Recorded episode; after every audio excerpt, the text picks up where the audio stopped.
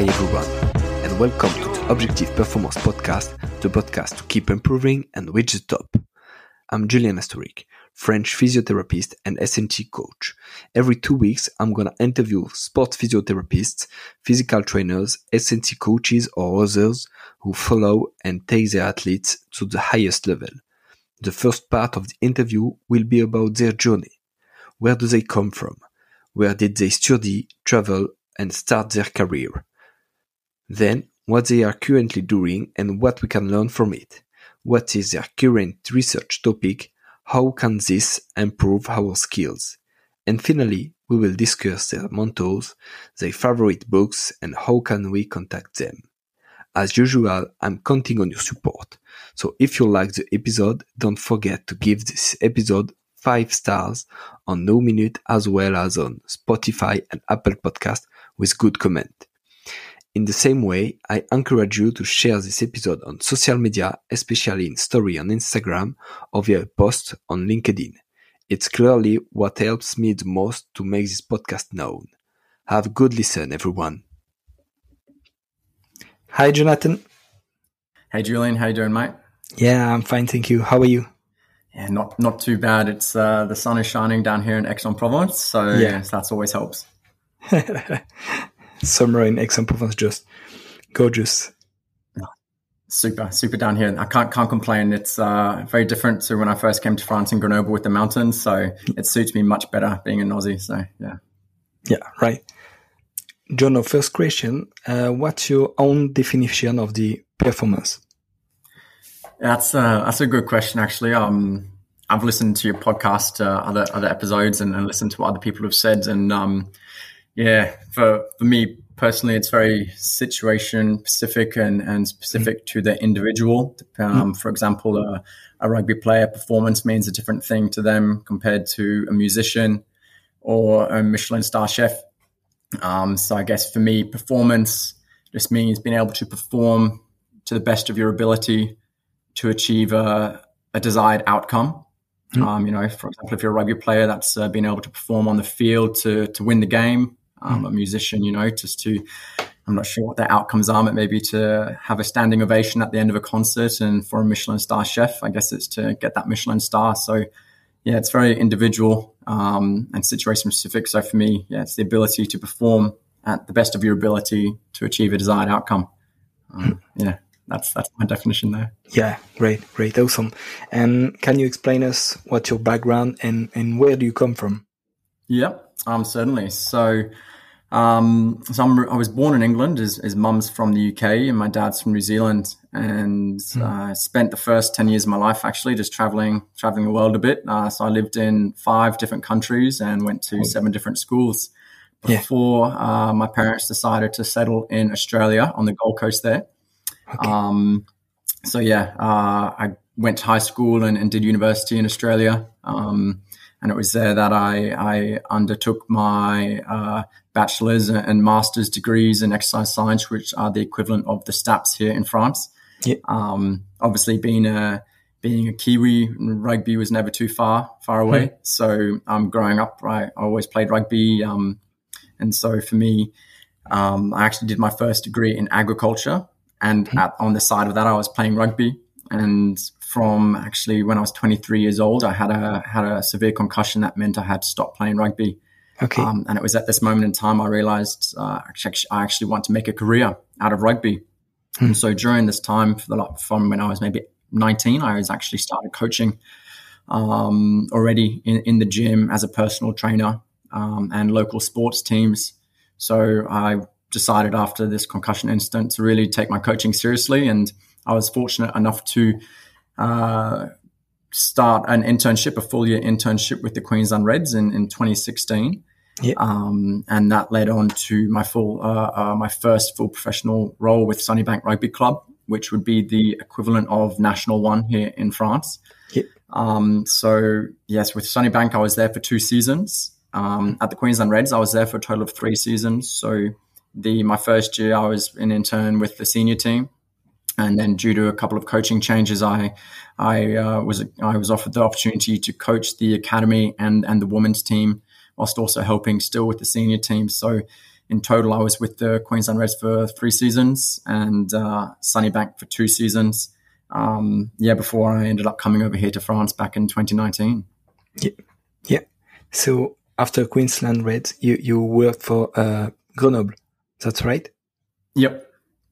And, and how, how did you arrive? That's correct. Um, yeah. So must have been. Oh, sorry, sorry. I'll, yeah. I'll, let you repeat the question again. Yeah, yeah, no worries. How, how did you arrive in Grenoble? Yep. Um, so as as in most industries, I imagine it's all about who you know. Um, and so for me, uh, when the job avatar got advertised, should I say, um, at Grenoble, uh, I saw that an old video analyst from the Queensland Reds was the head of video analysis at Grenoble. So I sent him a message and I said, uh, "Hey, um, what's the go? How's Grenoble? What's it like? Should I put my hat in the ring?"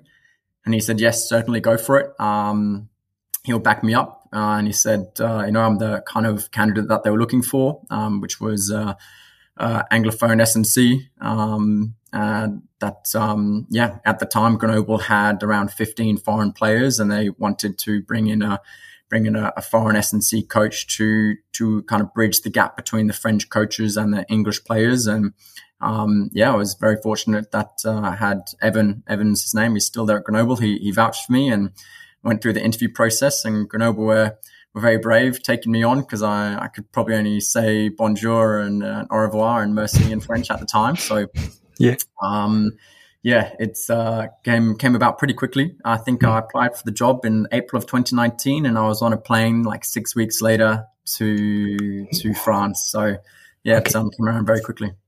Yeah, yeah. And how was it this season? Uh, because you you get the COVID uh, in same times. I say, how did you manage? Yes, um, it was it was a great experience, Grenoble. Um, obviously, a bit unfortunate with with COVID and, and how it ended there. Um, the the playing group was absolutely unbelievable. Um, you know, uh, at the time there was Raymond Rhule, who you know he's with La Rochelle and he's won a couple of uh, yeah. European Championship cups with La Rochelle. There was Ange Capuozzo. There yeah. was um, you know had a had a great great bunch of players. Um, so the ability or the opportunity to work with them and, and just be and to offer offer my skill set to them or at least try and improve them a little bit was was very rewarding and humbling and and the coaches as well. You know, I couldn't say more of the the S&C staff that I worked with. Um, super knowledgeable, open, um, very forward thinking. And so my time at Grenoble was with the rugby team was great. Obviously, it was a bit unfortunate with COVID um, that due to the financial situation that a lot of the clubs faced, uh, or even a lot of sporting teams around the world faced, uh, uh, I wasn't kept on um, for the following year. Um, and so, yeah, it was uh, great experience. A bit unlucky with COVID, um, hmm. but uh, I guess that's life. Yeah, yeah. And after this experience here with Grenoble, you uh, went back to Australia and, and, then went back again in France. That's right.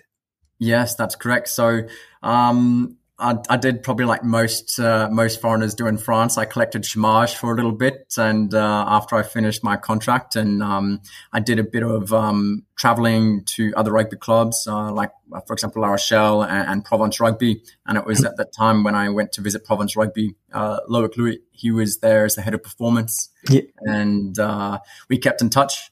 Uh, and yeah, so I ended up going back to Australia as it, um, it was looking unlikely that I would get a, a job mid season. So I went back to Australia to spend some time with my family and, and just continue coaching over there at uh, Nudgee College, which is a, a, very famous sports school in Brisbane.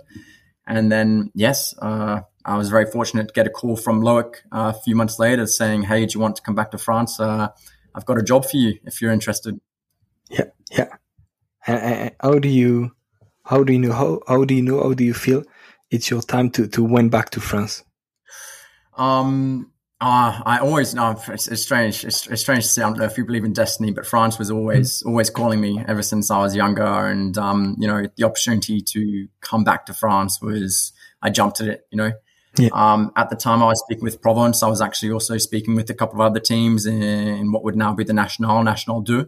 So I um, I was trying to get back into France actively, get back to France, and so yeah, when Loic offered me the role with the academy team um, here at Provence Rugby with the objective to then start my PhD um, with Provence and the French Federation Rugby, um, I couldn't turn it down. I was uh, too good to say no.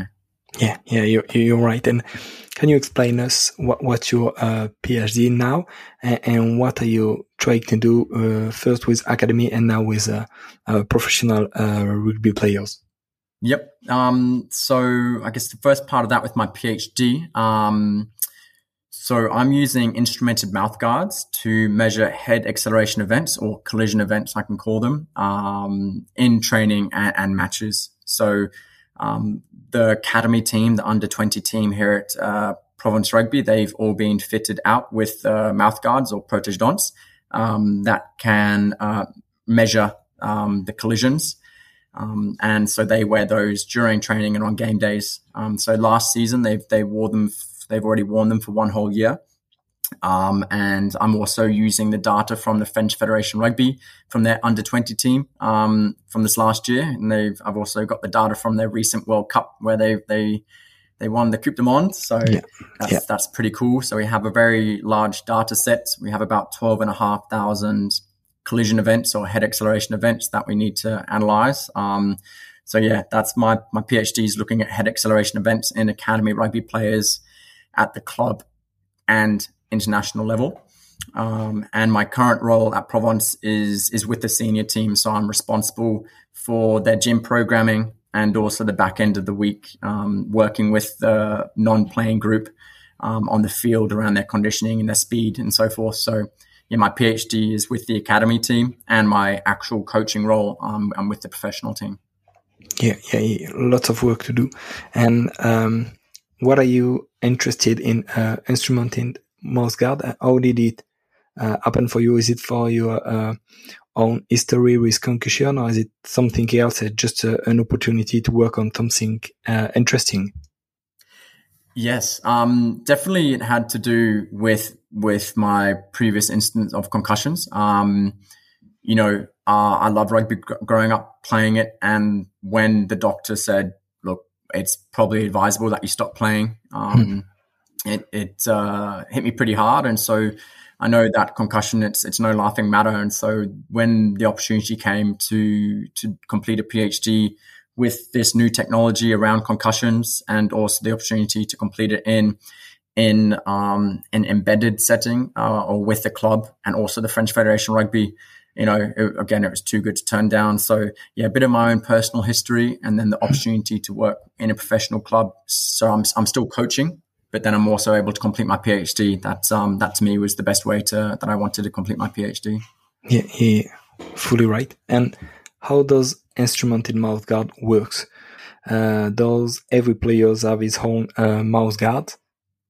Yep. Um, so the instrument mouth guard, it looks like any normal mouth guard, uh, except on the inside, uh, oh, it's the, the best way to describe it as people can't see it is it looks like a, a motherboard of inside a computer, but a very thin motherboard.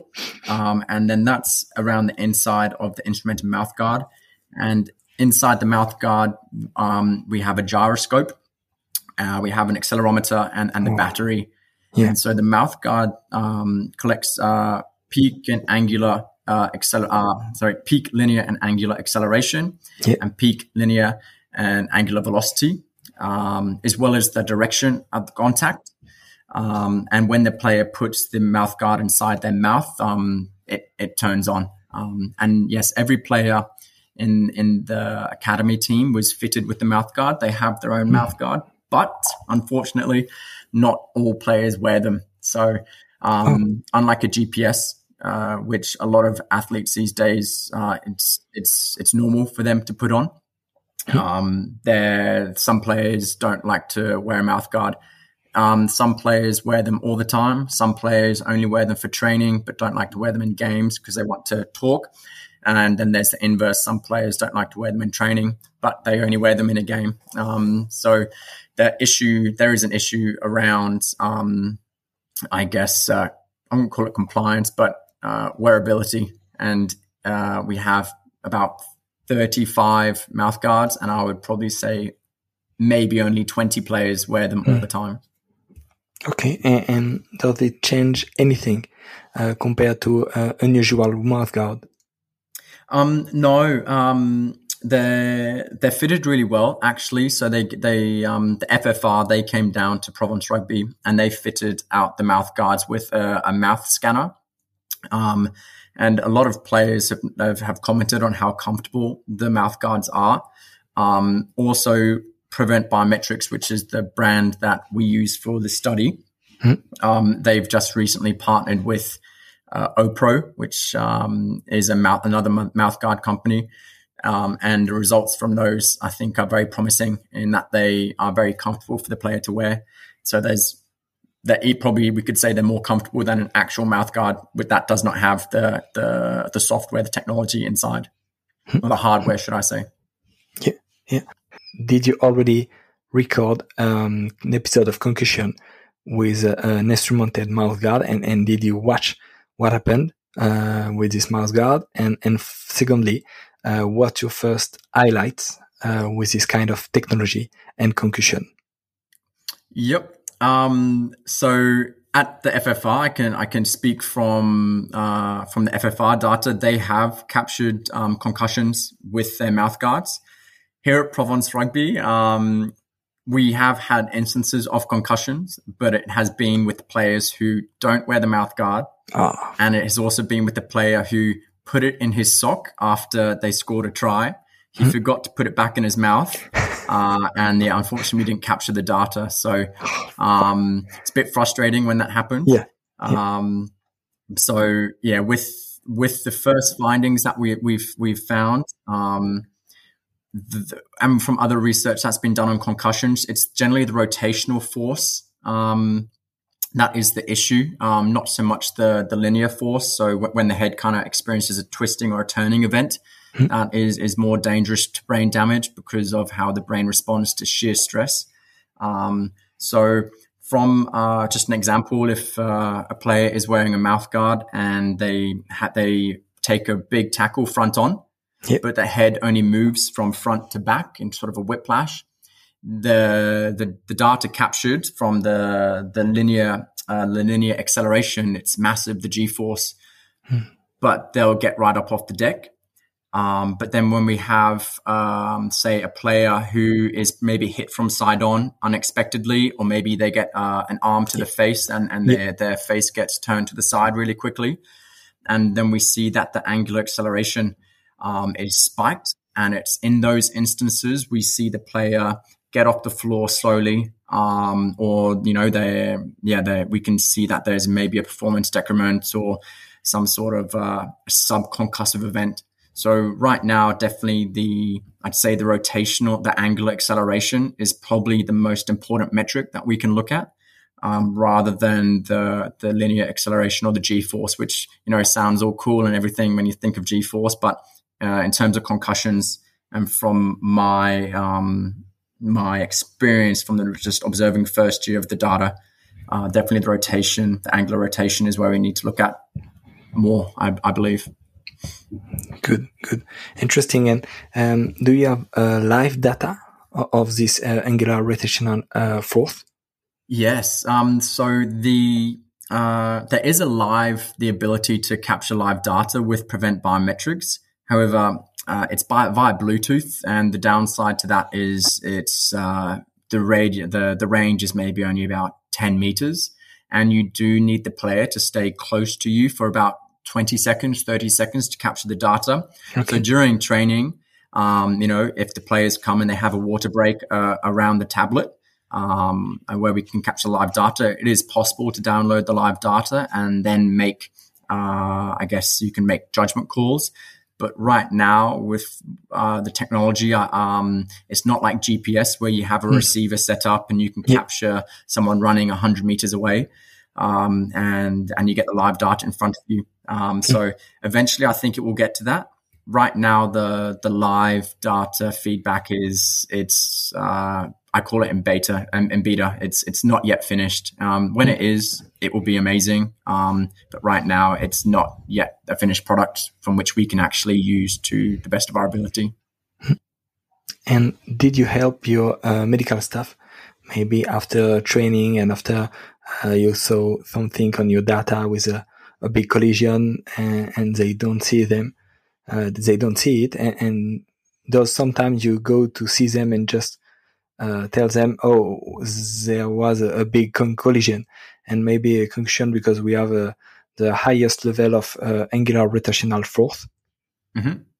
Hundred percent. Um, so yeah, after after um, the players have finished their session, whether it be their training session or the game, um, I'll download the the data, and um, there's an automatic report that Prevent Biometrics um, creates, and from for the session, and on that report it shows us um, the the head acceleration events, players that were exposed to uh, a significant head acceleration event. So one event that was, uh, I guess, with, uh, above a certain threshold, what we would classify or prevent biometrics classifies as severe. Um, and then it also shows the collision count. Um, so we can see how many collisions or head acceleration events a player was exposed to. And there's also a prevent biometrics um, algorithm or, or metric, which is called workload, which is, I guess, we could roughly translate to collision load. Um, so from this report, uh, we can see which players have been exposed to a big contact or multiple multiple contacts within the training session. Um, and from that, yes, we can have conversations with the physiotherapist, the um, doctor, the coaches, even the SNC uh, around how we might, might want to manage that player. So first of all, I guess it's just a conversation with this player. How are you mm. feeling? Um, uh, if, for example, they are reporting some fatigue or, or headaches or any kind of symptoms that might be concussion related, um, then yeah, that's where the doctor would step in or the physio or even the coaches, and we would modify their session, whether it be in the gym or on the field. So right now, it's still very early days. Um, yeah. We're not too sure um, how uh, how we can use it to our best of our ability, but definitely in the future, um, when we have the have uh, a better understanding of the data, we can make a better judgment calls. Yeah, it, would be amazing.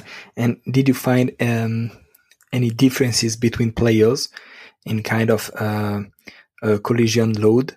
You know, um, and does it depend about their uh, um, place, uh, their position uh, on the field, or uh, does it depend about their neck strength?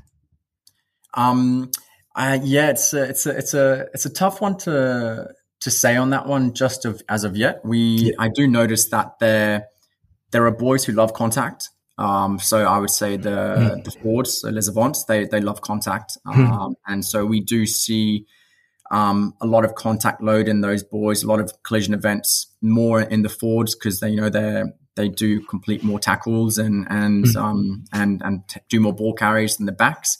Um, I guess there's also uh, from from just my um, from what I've seen in data, our, our, back three, so our fullbacks and and our wingers, are in instances where they are able to get a lot of speed up um, into collision. So when they're running a ball back and they've eh, they're able to have 10, 20, 30 meters before they get hit. So there's more momentum into the contact. Likewise, if if the de- if the defense is broken and it's just the fullback is the last line of defense and the ball carrier has a lot of momentum, um, there in those instances, um, we see a big contact, a big head acceleration event.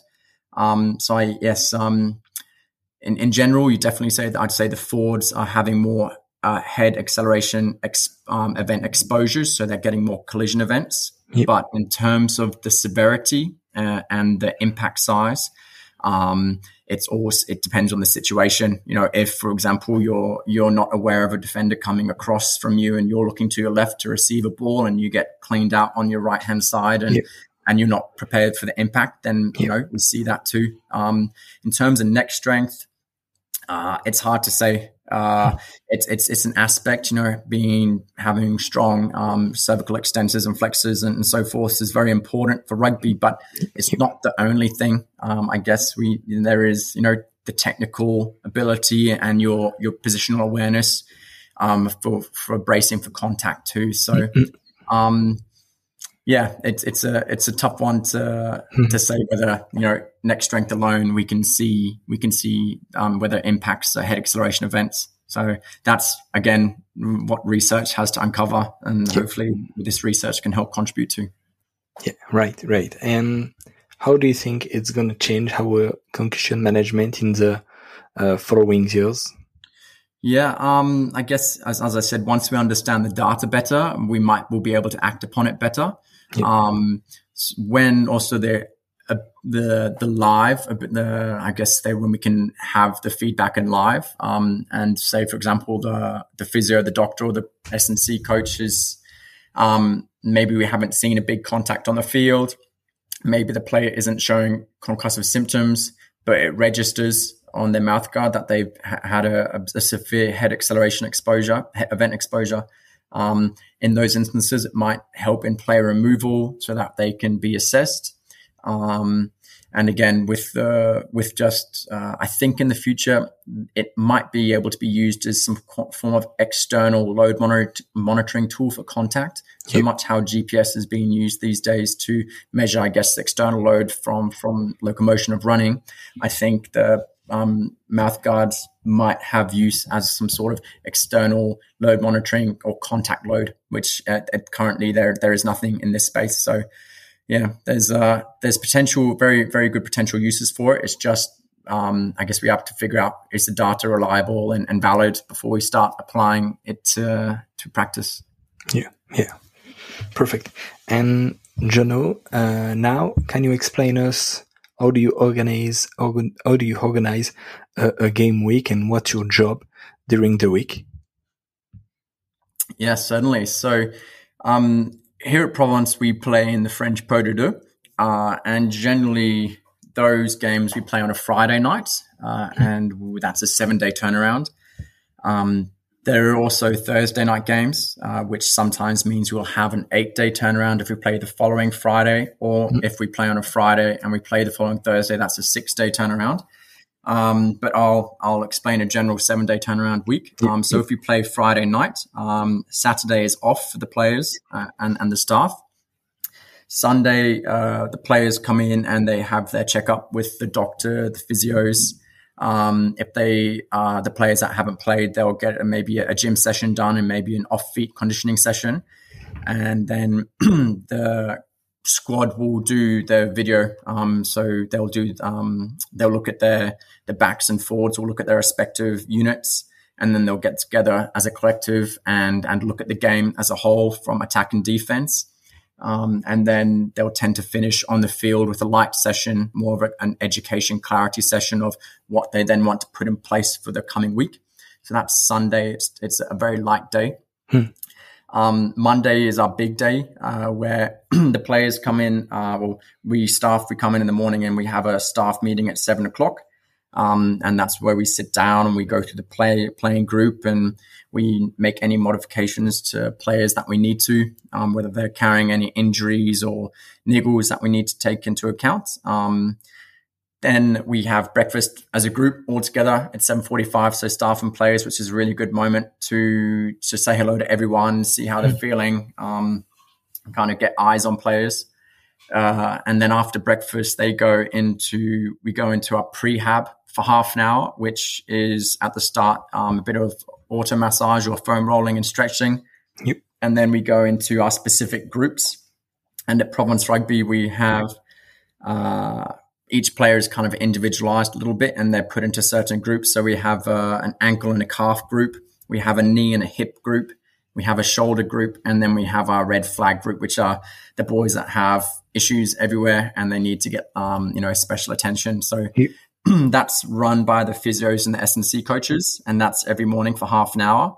Um, after that, uh, on a Monday, they'll go into a video session together, and then to finish the morning um, they'll do the backs will, for example, do a lower body gym while the hmm. forwards are on the field doing their lineouts and scrums, and then they switch, and the forwards will come into the gym uh, before lunch while the backs finish on the field doing their set pieces. Uh, there's a two-hour break for lunch, as as is pretty much necessary in France. If you don't give two hours for lunch, you know there's a, a mutiny. Um, and so then in the afternoon they come in and uh, they they again they have a video session, and then they go onto the field and that's um uh, yeah our, biggest session of the week. You know, there's a bit of con- more so contact um, and a live session where we generally finish 15 on 15 um, game scenarios. Uh, that's the that finishes with recovery, and recovery for us in, involves a bit of um, it's autonomy, um, player led. So there, there are physios. If they want to go see physios, they've got schedules where they can put their names down to go see physios. If they, if they want to do any sort of top up at the end, whether that be a bit of a fitness top up, a gym top up, they can. We've got hot, cold baths. Um, we've got Normatec recovery boots. So, um, yeah, towards the back end of that day, it's generally individualized or the player can pick and choose what they want to do. Hmm. Um, Tuesday is off for the players we say off, but you know they can come back in and they can have some work with physio. They can come in and they can do some extra conditioning or gym work if they need to. Um, yep, uh, and then Wednesday they're back in the whole squad. Uh, Wednesday is two, obviously two days before for the game, so that field session or generally in the morning. Again, sorry, we'll have a coaches meeting, breakfast, prehab block. Then they'll have a video session where the team gets announced for that week. Hmm. Um, so the players know who's playing, who's not playing, and then the day kind of gets uh, modified from that. So the playing group kind of gets a lot of ball time and on the field session in the morning, while the non-playing group kind of has has less completes less reps and probably does a bit more um, conditioning games or conditioning top up on the side. Um, and then in the afternoon, um, the whole squad they have an upper body gym session, um, uh, and then yeah, again they finish the day with recovery uh, if with physios, hot cold baths, anything like that.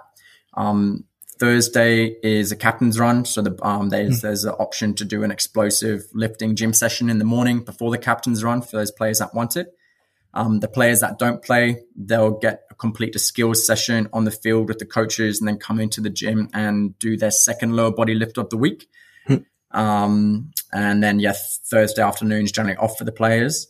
Uh, Friday game day, uh, the non-playing group will come in and they'll and they'll be with me. So we'll be on the field. We'll do some speed um, speed work. We'll, if we have enough players, we'll do some conditioning games, uh, and then we'll be in the gym and we'll finish on a good upper body session, a bit of uh, a sleeve filler, make sure they're they're getting nice and pumped, so it puts them in a good mood, considering they're not playing. Uh, and yeah, then the game game starts. So um, hmm. in the Pro we can play at seven o'clock, seven thirty, or nine o'clock. So depending on on what time we play, the players will arrive generally two two and a half hours before kickoff, and then we start our team preparation. Um, so yeah, that's a general week for us. Great, great, thank you. And can you tell us and explain us who are your mentors or people who inspired you? Yes, certainly. Um, I guess it's it's uh, whoever's listening to this, if, if anyone listens to this that's back home, I'm sorry if I left you off this list. But uh, for me, I guess it would have been at the beginning of my career, definitely. Um, when I was at the Queensland Reds, uh, there's Damien Marsh, who's still still at the Reds. Marsh is someone who's just um, switched on, uh, intelligent, precise with his programming, his, uh, his his coaching ability. I mean, for those who don't know him, he comes off as a bit of a grouch, but you know his his his his high standard that he holds himself to and his coaching ability is something that um, you know I, I, saw since day one, and it's something I, I try and um, try and uh, include in my coaching. Uh, there's Dave Ballard, uh, who was also at the Reds at that time, who's now the head uh, of Brisbane Broncos. And. Dave is, I think he's got the perfect blend of, of, soft skills and hard skills, and it's someone who I tried to mold myself off as well. Um, you know, just his ability to to bring a calm, relaxed, positive presence, presence um, while still um, being a quality coach. And uh, for me, uh, as I think that speaks to me a bit more as the type of person that I am, my character, that um, his soft skill and hard skills um, just, uh, I think they're, they're top notch. And then there was also um, at the Reds at that time, Sean Yoshiura, who's now uh, head of performance at Suntory in Japan.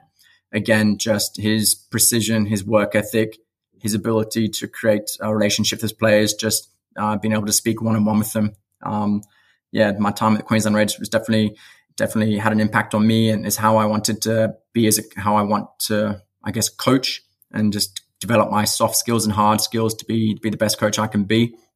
Um, more recently, here Gareth Adamson, my coach, uh, my head my head performance here at Provence Rugby.